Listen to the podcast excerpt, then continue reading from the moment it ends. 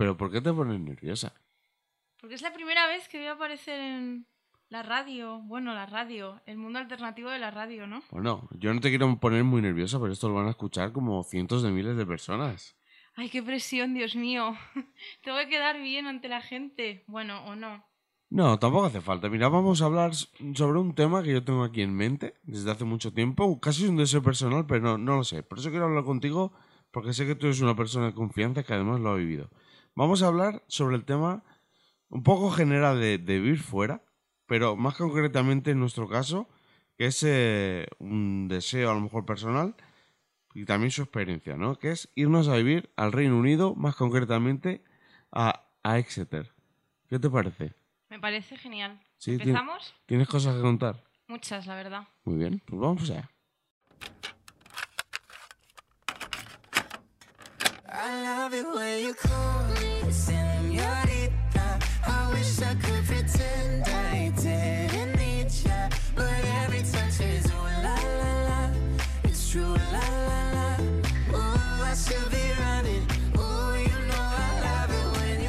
Tenía muchas ganas de hablar sobre Exeter. Primero porque es un deseo personal y segundo también porque tenía ganas de volver al podcast porque hacía ya no sé los meses que no me pasaba por aquí. Hemos comprado un material que tenemos aquí que no sabemos ni cómo funciona porque somos tontos. Pero bueno, quería hablar de Exeter y para ello he traído una persona muy, primero importante, especial y sobre todo también, pues como digo, importante porque ha vivido allí y creo que de muy primera mano puede contarnos cositas de Exeter, cositas de lo que es vivir fuera, que yo creo que mucha gente de lo que está escuchando este podcast puede ponerse en el lugar o está pensando en irse a estudiar, ya sea por trabajo, ya sea para mejorar el inglés. Y por eso está ahí conmigo, con nosotros, está Adriana Asensio. ¿Qué tal, Adri? ¿Cómo estás? Muy bien, ¿y tú qué tal? Pues hola a todos y a todas. Ay, es que es súper educada esta chica. Yo siempre. Bueno, ya sabe la gente, ya lo he dicho, que tú has vivido fuera, has vivido en el Reino Unido, has vivido en Exeter, que para mucha gente no sabe qué es Exeter o dónde está Exeter. Para algún periodista incluso es un sitio donde no ocurre nada. Pero realmente ocurren muchas cosas. Y es cierto, por eso quiero hablar hoy con vosotros y con vosotras y con Adri. Queremos hablar de Exeter porque yo no conocía a Exeter. Bueno, la conocí un poco de oídas porque al final tú ya me mareabas demasiado con el... Hombre, como para no marearte. Pues a eso voy. Entonces, hará unos meses, estuvimos allí de vacaciones, estuvimos una semana y con simplemente una semana a mí ya me enamoró del sitio. O sea, tú estuviste un año y vamos a hablar de ello ahora, pero quiero que la gente conozca un sitio como Exeter. Yo estuve en Exeter y me enamoré, pero tú has estado un año. ¿Por qué fuiste a Exeter? Bueno, yo estuve en Exeter porque tenía ganas de irme de Erasmus, estaba estudiando la carrera y tenía claro que me quería ir al Reino Unido. Y sopesé varias opciones. Bueno, el Reino Unido... Primero, vamos a ir por partes. Tú quieres ir a un sitio que se llama Groningen. Bueno, sí, claro. Que casualmente me has contado hoy. ¿Qué pasaba allí? Bueno, a ver, salió un artículo del País diciendo que en Groningen estaban los hombres más guapos de Europa. Entonces yo estaba fascinada y tenía claro que me quería ir ahí. Pero ¿qué pasaba? Que tenía una barrera muy importante que era el idioma, que yo no hablaba flamenco.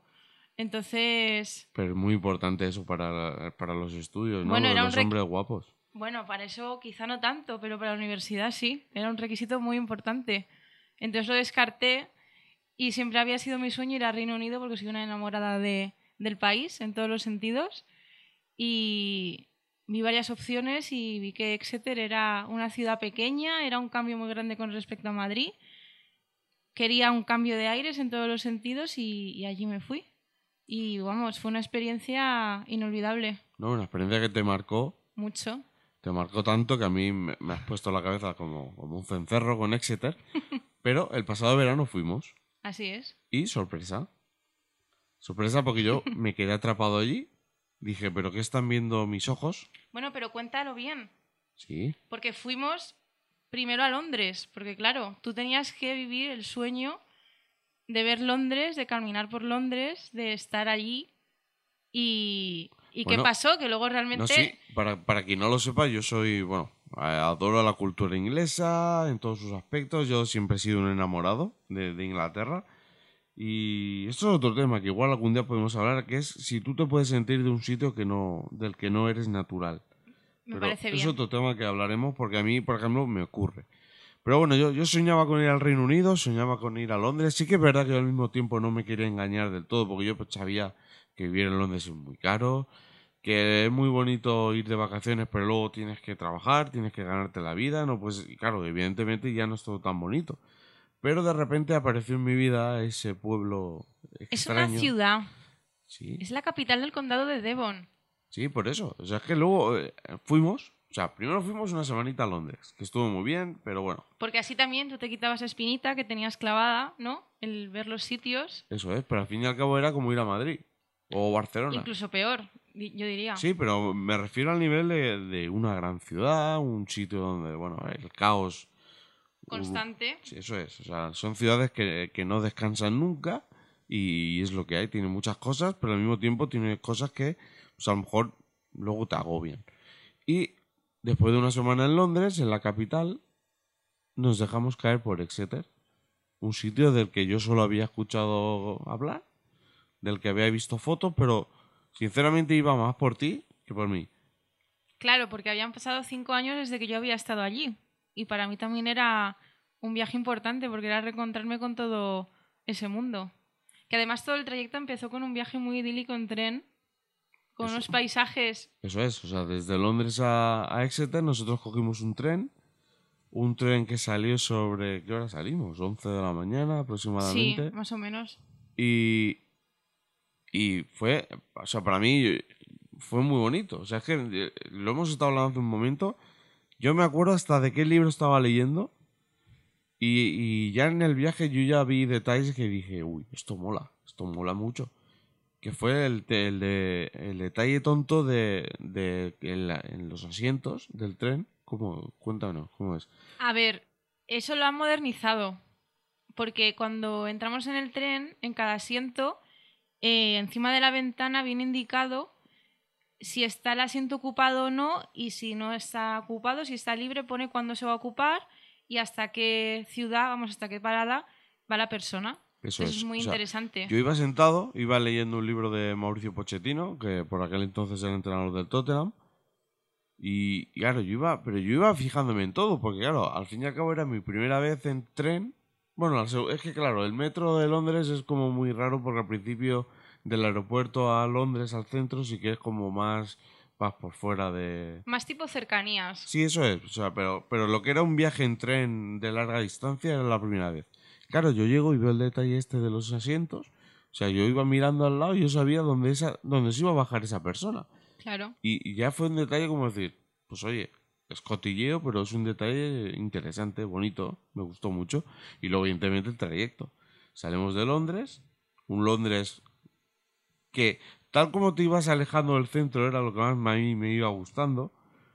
Porque era más tipo pueblo, con las típicas casas... Claro. De eso. Como mucho 2 o 3 plantas, como más, sí, más abierto todo. Pongo el ejemplo de Private Drive, que es la saga Harry Potter. Todo el mundo sabe dónde vivían los tíos de Harry Potter, en ese barrio de casitas. Que luego eso es otra de las cosas que yo aprendí en Exeter, que esas cosas existen de verdad. La gente vive en esas casas. Y es que, bueno, vamos a seguir hablando porque vamos a, como dirías ya que el destripador... Vamos a ir por partes. Vamos por partes. Llegamos a... Después, ¿cuánto tardamos? Aproximadamente 2 horas y media en tren. No llegó a 2 horas y media, sí. Más o sea, desde Londres a Exeter, 2 horas aproximadamente sí. En tren.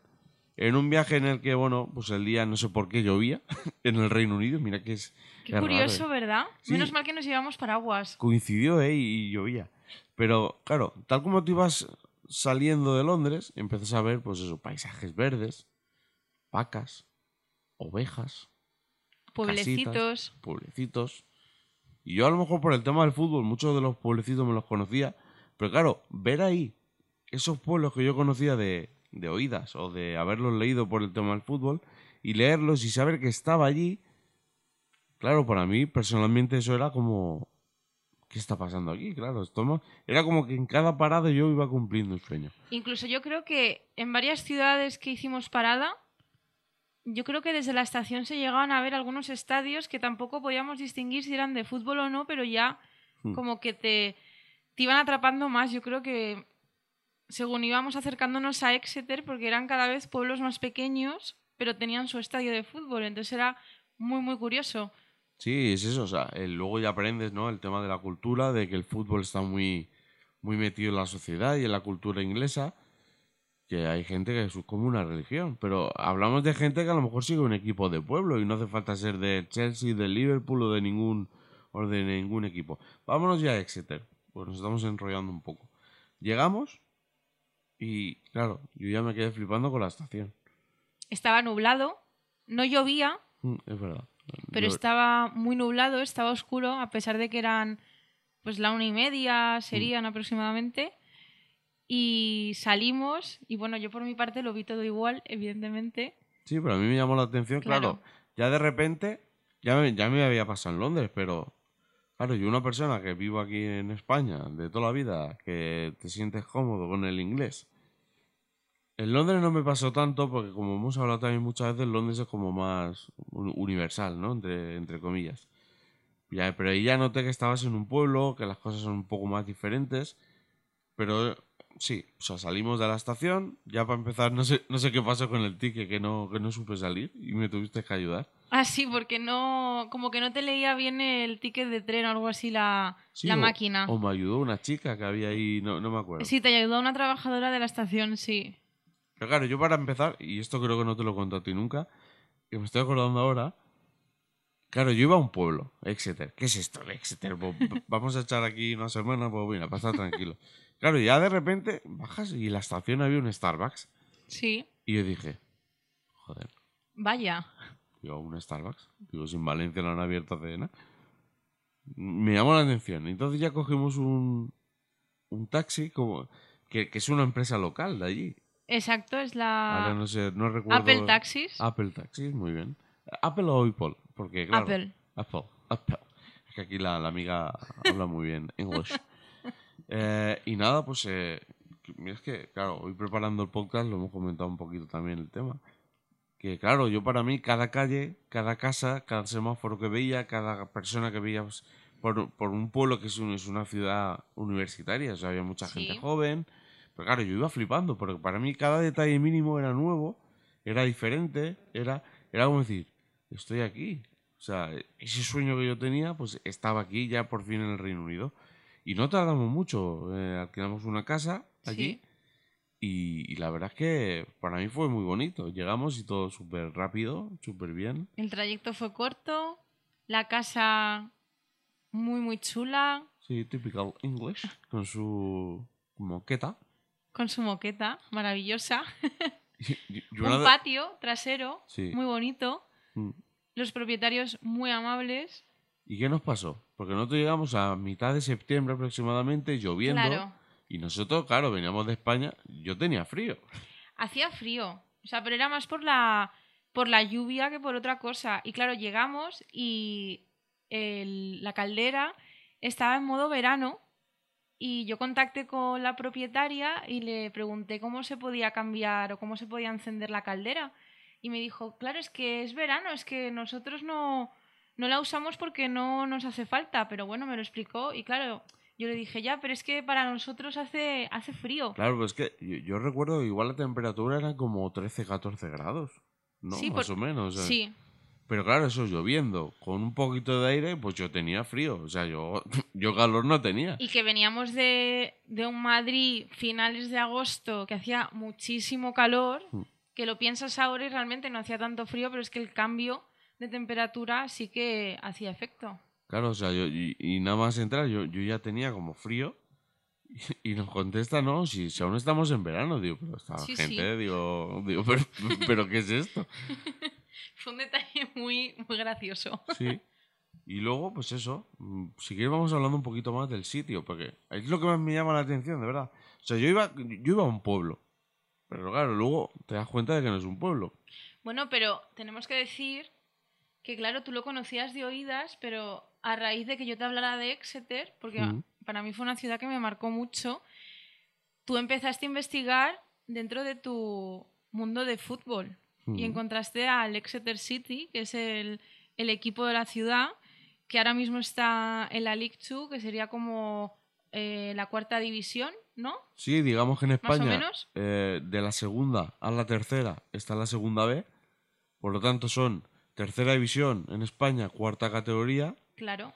Y allí directamente son 4 divisiones. Eso es. Entonces la League Two en Inglaterra es la equivalente a la tercera división en España. Eso es. Y ahí, en esa League Two, que es la última de fútbol profesional. El fútbol profesional en Inglaterra tiene 4 ligas.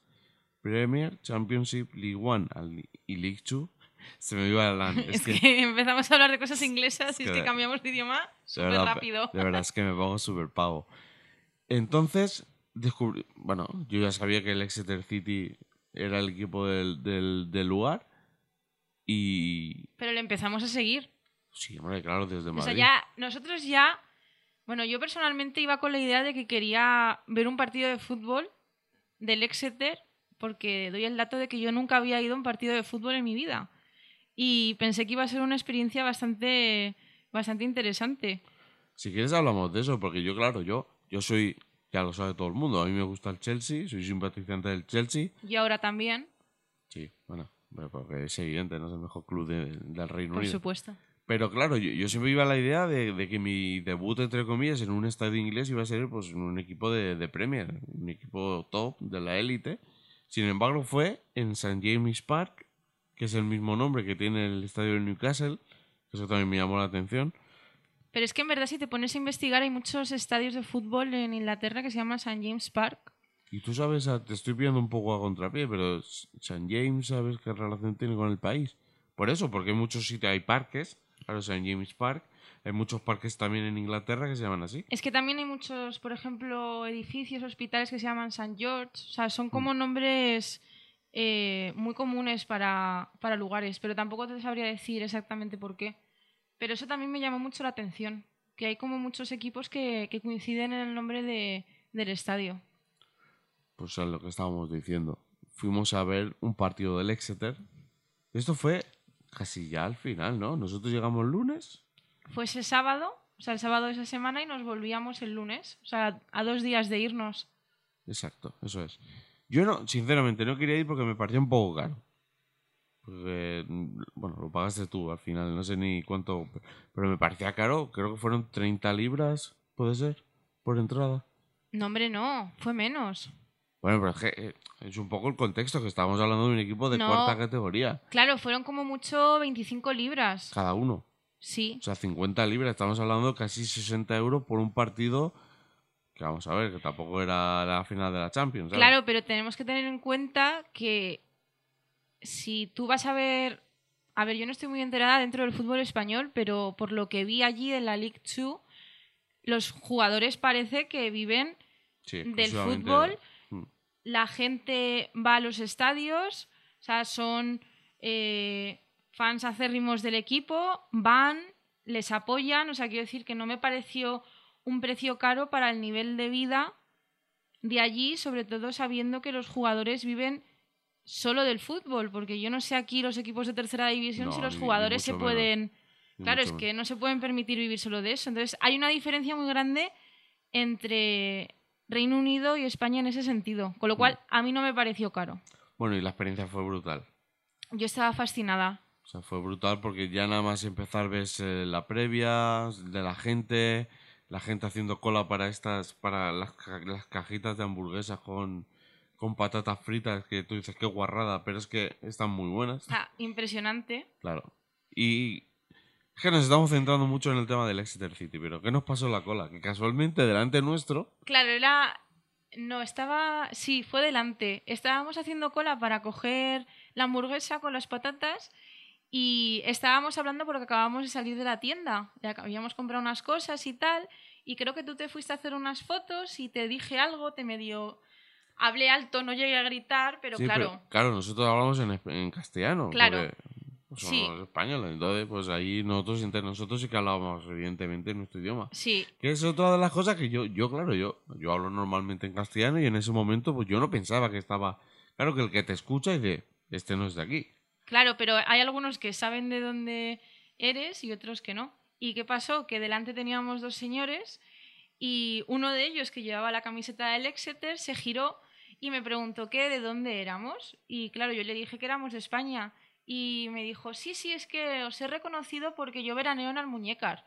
Y la verdad es que pronuncié Almuñécar bastante bien para ser inglés.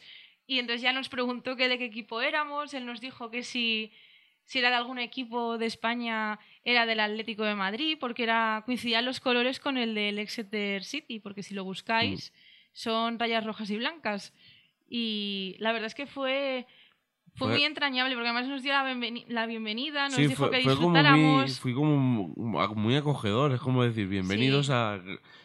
A ver, no creo que fue como en plan gracias, porque tampoco el hombre era nadie importante ni nada, pero sí fue como un detalle de decir, joder, qué guay que dos personas que vienen de tan lejos de España vengan a ver un partido de cuarta división, porque claro, el mismo debe reconocer que el Exeter no es el Liverpool ni el Chelsea. Claro que no. Entonces, claro, eso sí que es verdad que fue bonito. Y luego la experiencia dentro ya una vez del estadio, es que te ibas solo. Es decir, estábamos sentados, claro. Y de repente ves como un fondo, que habían como 2.000 personas. ¿Cuánto? Había al final 8.000 y pico personas, ¿no? En el estadio, dijeron la existencia. Sí, creo que sí. Porque lo dijeron en el descanso, puede ser. Sí, creo que sí. Y en uno de los fondos, tal como estábamos nosotros estábamos sentados como en tribuna, en la grada de tribuna, entre comillas, en la grada central. Y a nuestra parte derecha, en el fondo, era el fondo de pie, la grada de pie. Y claro, había como 2.000 personas, o 3.000, bueno, 3.000, no lo sé, había mucha gente. Sí. Que era el sector de animación. Y claro, es que te venías arriba, es que no podías estarte quieto. Porque era todo el rato cantando, animando, un corner y lo celebraban como si eso fuera el fin del mundo. Bajaban corriendo, si iba a haber ocasión de gol en esa portería. Era brutal, pero era un ambiente muy, muy limpio, ¿no? Muy... O sea, animando muchísimo, pero daban muy buena sensación, no eran agresivos. O sea, bueno.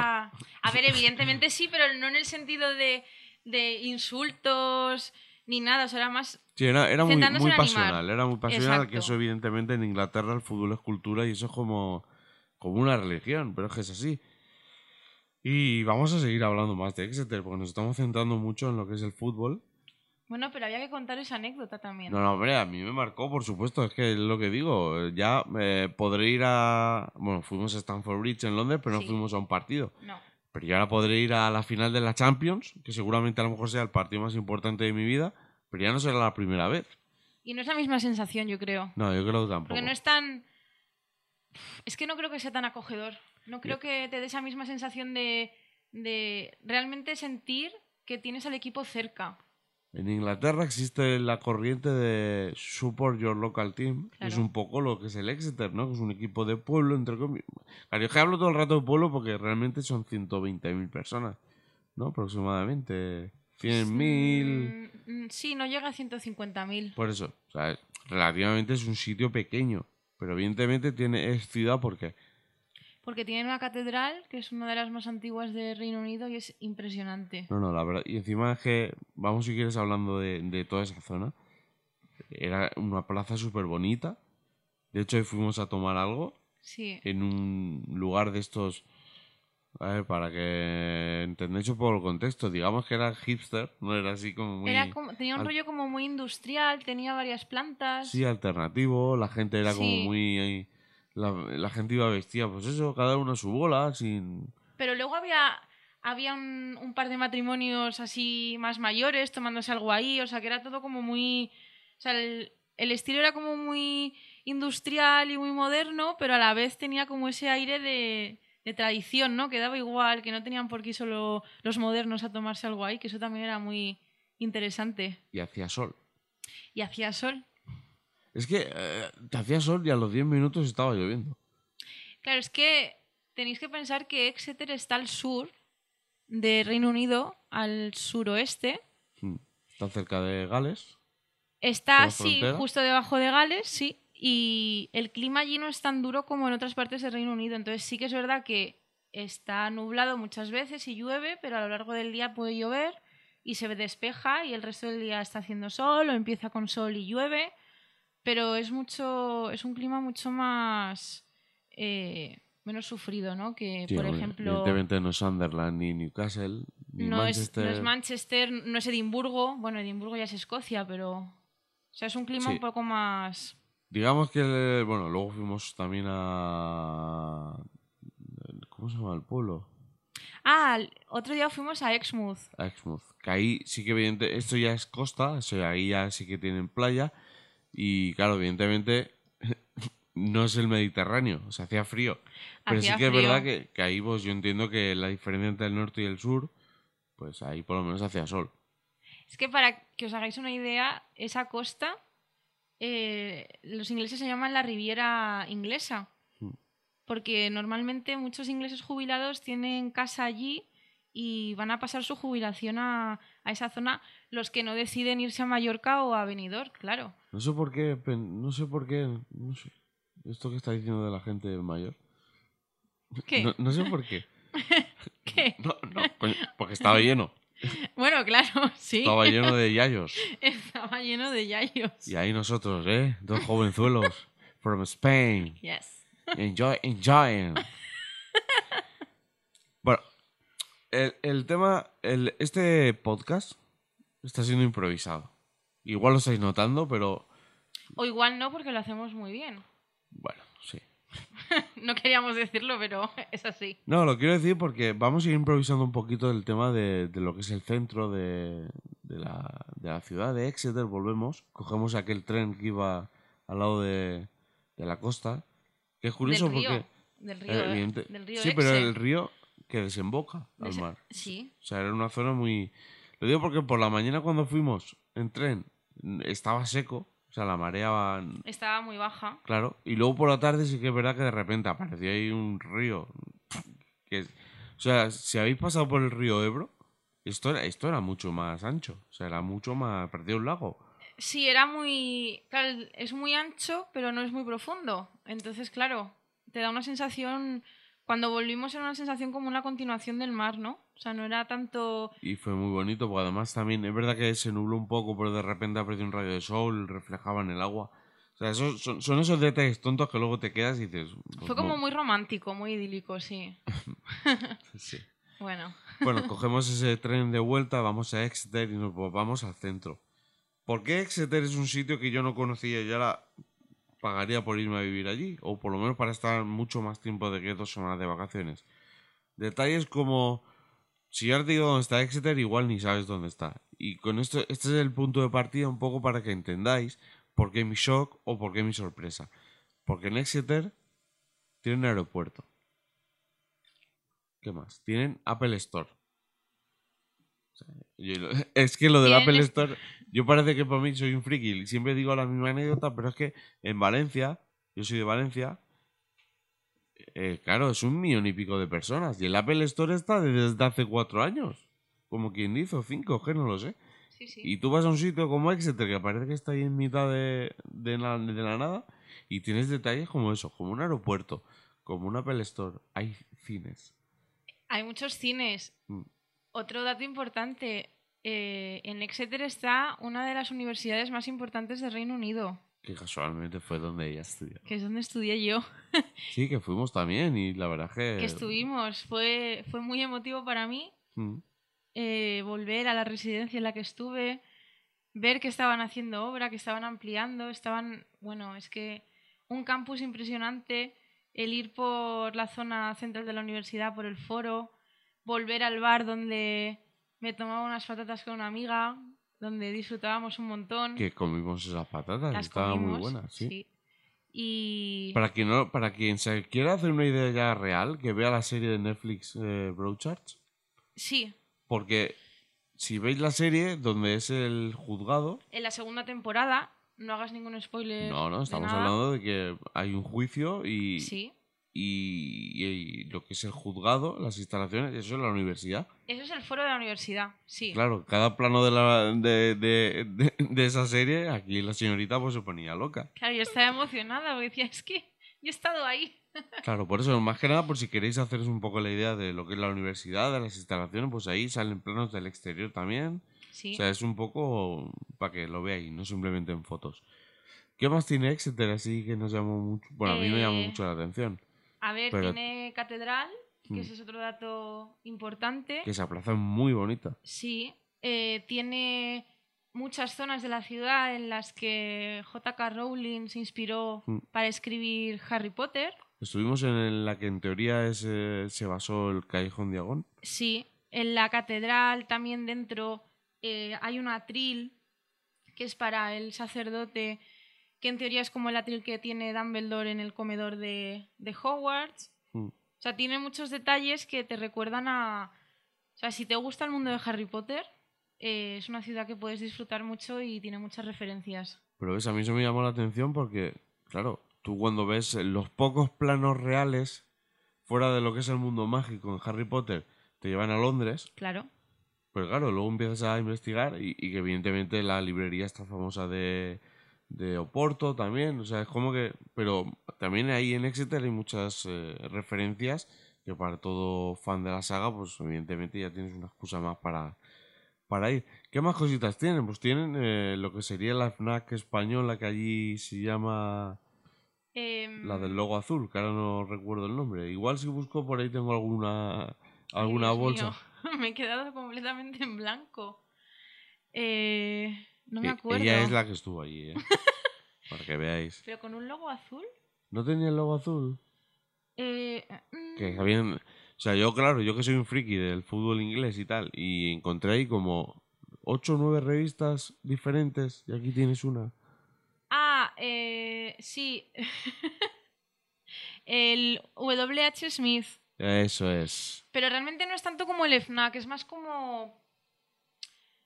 Yo diría que es más la central, porque en esa tienda no venden ni música, ni películas, ni nada así. O sea, venden solo libros, hay cosas de papelería, revistas, periódicos...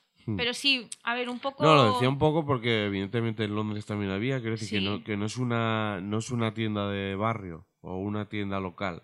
No, es una cadena. Eso es una empresa fuerte en el Reino Unido, sí, que allí pues también tenías, que era enorme. O sea, yo es que ya de verdad entré y ya solo viendo la cantidad de revistas, pero revistas de todo. Evidentemente el cotillo allí es el... Impresionante. O sea, revistas oficiales de la Casa Real... O sea, yo flipaba, pero evidentemente yo me centré en el tema del fútbol y, claro, ver 8 o 9 revistas relacionadas a fútbol, que para ellos el fútbol es evidentemente la Premier, y a mí me explotaba la cabeza con cada página. Claro, pero es que me flipaban hasta las revistas para críos. Es que eran las más divertidas. Sí, pero claro, eran de fútbol y su fútbol es que en portada pues salía, yo qué sé, Salah, por ejemplo, ¿no? Claro, porque la estrella de ahí del país. Y luego te compré porque tú querías, te empeñaste que querías cromos y te compré bueno, cromos. Sí, vamos a decir que los quería yo porque tú no los querías, claro. No, es que no estaba mi sobrino. Si no. Que no tengo. O sea, esa es la excusa que siempre pongo con los cromos. Por favor, ¿qué tanto te pones? Y bueno, es que tiene muchas cosas Exeter. Luego, por ejemplo, también lo que creo que es una de las cosas que más me impactó fue el decir, vale, una vez que ya he descubierto que Exeter es un sitio mucho mejor de lo que pensaba a nivel de servicios, pero claro, era el contraste de decir, hay muchas cosas, pero al mismo tiempo había una tranquilidad. O sea, era como decir, pero no sé, yo es que me acuerdo que te pregunté varias veces en plan, ¿esto es verdad? Sí. O es que hemos venido a una zona así, en plan, claro, tú vas a un sitio de fuera, alquilas un Airbnb... Y a lo mejor decimos, pues, oye, he cogido un barrio así un poco más... No, pero es que en general, claro, nos quedamos en una zona que yo no conocía de Exeter, porque era una zona más residencial, y claro, el ambiente era como muy familiar, ¿no? Pues padres, con niños, porque claro, ya era la época en la que empezaba el cole, o ya habían empezado... Sí, me llamó la atención que vimos muchos estudiantes con maletas, como que estaban llegando. Claro, porque hay que decir que esa semana era la semana de llegada de los estudiantes de la universidad, con lo cual aún la ciudad no estaba llena, pero incluso en época en la que ya han empezado las clases de universidad, no hay mucha diferencia de volumen de gente por el centro. O sea, que realmente vivimos unos días en los que era como el tráfico normal de gente. Y otra de las cosas que yo aprendí, lo vi... Es que claro, Londres fue un poco más locura, porque esa ciudad no duerme. Pero sí que noté yo la diferencia en Exeter de que a las 8, o O sea, ya es como que descansa todo. A las 8 de la tarde, local allí. Entonces, claro, sí que es verdad que luego un sábado sí que salimos a cenar. Pero es que a las 10:30 estábamos en casa. Claro, porque allí las tiendas como tarde cierran a las 7, como tarde. Y los restaurantes a las 11 están cerrados. O sea, para que os hagáis una idea, si os gusta salir a tomar una copa o salir de fiesta o tal, allí las discotecas a las 2, 3 de la mañana como mucho están cerradas, con lo cual el ritmo de vida se acorta más porque también empieza antes. Entonces te da tiempo a hacer muchas cosas. Pero eso es lo que me pareció muy interesante, que ya claro, un día en el que hicimos muchas cosas, que salimos por la tarde, que tomamos, no sé lo que tomamos, sí, por ahí, que paseas, que te recorres en la ciudad, que luego incluso te vas a cenar, que luego te da tiempo incluso a dar un paseo enorme porque íbamos andando, que hablabas de mil cosas. O sea, era como que habían pasado muchísimas cosas durante el día y de repente te veías sentado en tu sofá y eran las 10:30 de la noche. Y dices, claro, nosotros con nuestra mentalidad española, y dices, pues es que mínimo te quedan 2 horas de estar despierto y ya no sabías qué hacer. Pues, y eso de verdad a mí me encantó, porque decir, joder, qué bien lo hacen. Porque yo hay días que, claro, yo ahora mismo en el trabajo que tengo, yo hay días que llego a casa a la 1. Y tienes que cenar, tienes que desconectar porque evidentemente no vas a llegar y te vas a dormir. Y mínimo se... Claro, yo evidentemente esto es un horario raro. Claro. Pero que yo no... Eso no lo veo allí. Pero igualmente es una de las cosas que a mí me chocó mucho cuando llegué allí, en el año que estuve. Porque, claro, allí el ritmo de vida era diferente. Entonces, las clases... o bien empezaban antes o después, pero tenías mucho tiempo a lo largo de la semana si querías hacer actividades más allá de las asignaturas, si querías hacer algún deporte.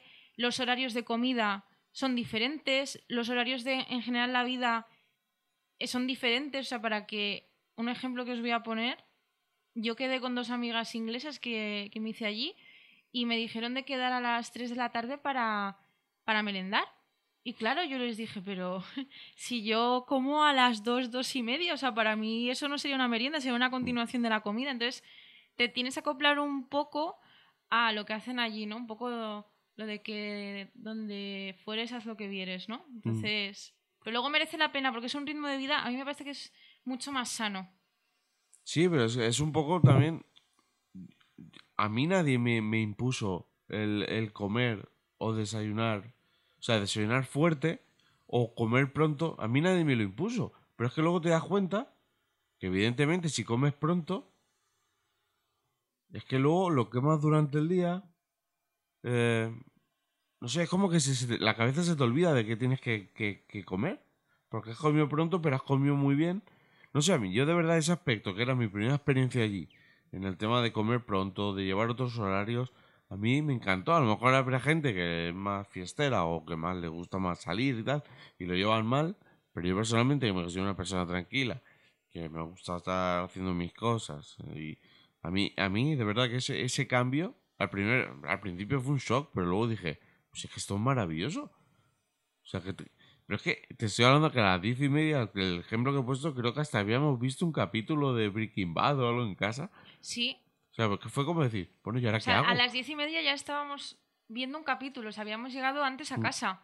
Porque claro, llegamos a cenar al restaurante, que serían las 8:30, podrían ser, y la gente ya estaba cenando y ya estaba lleno. O sea que ellos empiezan a cenar 7:30 aproximadamente. Puede ser, pero es esa sensación de decir, uy, qué tarde es, miras el móvil y a lo mejor era a las 9:30 de la noche. Y vas a decir, uff, qué maravilla. A mí, de verdad que a mí eso me gustó mucho. Sí. Y son otro tipo de tradiciones que yo de verdad pues me gustaría mucho irme a vivir allí por mil cosas más, pero que no sé, a mí Exeter fue un descubrimiento y ya te digo que vamos, me iría yo creo que de cabeza, y yo creo que están entre nuestros planes románticos, con románticos me refiero a nuestros sueños, ¿no? Estar ahí viviendo, ¿por qué no? Sí, ¿por qué no? A ver, es algo factible. Bueno, quizá ahora con el tema Brexit, que es otro melón que podemos abrir en otro capítulo, quizás sea más complicado, pero no por ello imposible, pero sí que a mí personalmente sí que me gustaría, porque lo echaba mucho de menos. Me fui bastante rebotada porque al final los ingleses es complicado lidiar con ellos, pero sí que es verdad que luego tienes un recuerdo muy bonito, ¿no? Como cuando pasan un par de meses ya te das cuenta y dices, jo, es que sí que se estaba bien allí, sí que realmente estuve a gusto.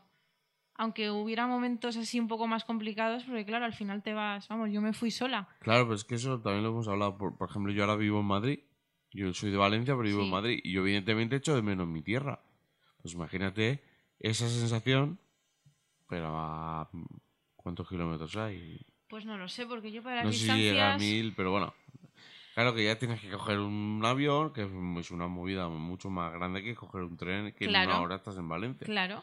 Pero esa sensación, pues evidentemente hasta que no te vas fuera, no te das cuenta de lo que echas de menos. Y sobre todo yo creo que en las circunstancias en las que me fui yo, que me fui sola, que luego sí que es verdad que me hice amigos y amigas allí, con las que todavía tengo contacto, pero no es lo mismo. Sí que es verdad que tienes una red y tienes un apoyo y sí que puedes hablar con personas de tu mismo país, que al final es un poco lo que buscas, ¿no? Estando allí.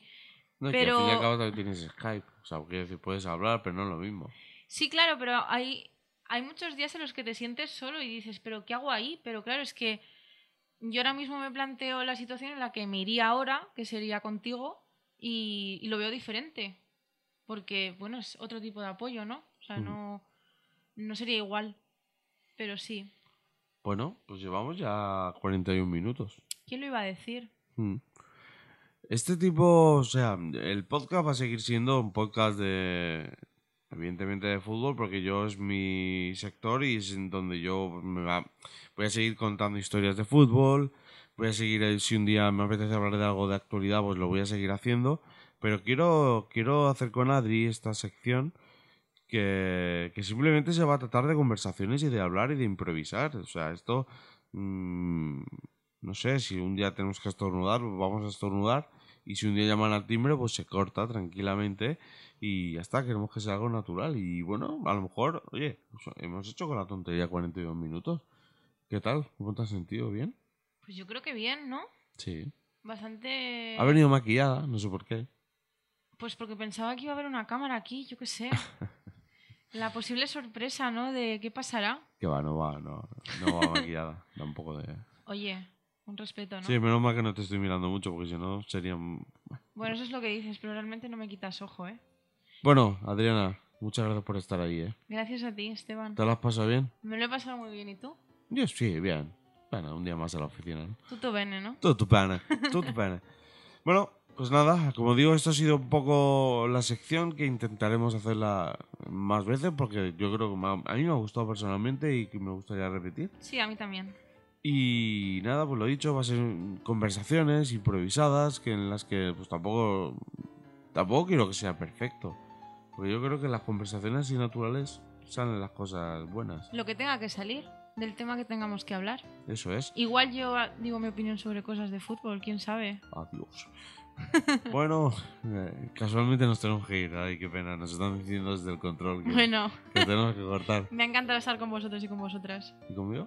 También, por supuesto, siempre. Qué pava eres. Gracias, Adriana, y gracias también a vosotros por estar ahí una vez más. Si os ha gustado, podéis compartirlo en vuestras redes sociales. Si os ha gustado, también podéis darle un like, porque es gratis de momento. Incluso si habéis estado en Exeter o si queréis contarnos alguna experiencia que hayáis tenido fuera, en Inglaterra o en Erasmus o en Estados Unidos, donde sea. Porque, evidentemente, quien vive fuera se da cuenta de muchísimas cosas. Nos gustaría mucho leer vuestras opiniones y de verdad, o sea, no dudéis en dejar un comentario si así pensáis que es necesario. Insisto, muchas gracias de corazón por estar ahí una vez más y no sé cuándo volveremos a escucharnos, pero será seguramente con muchas ganas, porque para mí la radio, en este caso el podcast, es un medio que me fascina, me parece uno de los medios más románticos y, como digo, me encanta hacer, aunque sea muy pocas veces porque mi rutina no me lo permite. Es un medio que para mí es muy especial y cada vez que me pongo delante de un micro pues me gusta. Y más si es, como en este caso, hacer algo improvisado. Gracias de corazón por estar ahí. Nos escuchamos muy pronto. Hasta luego, chao.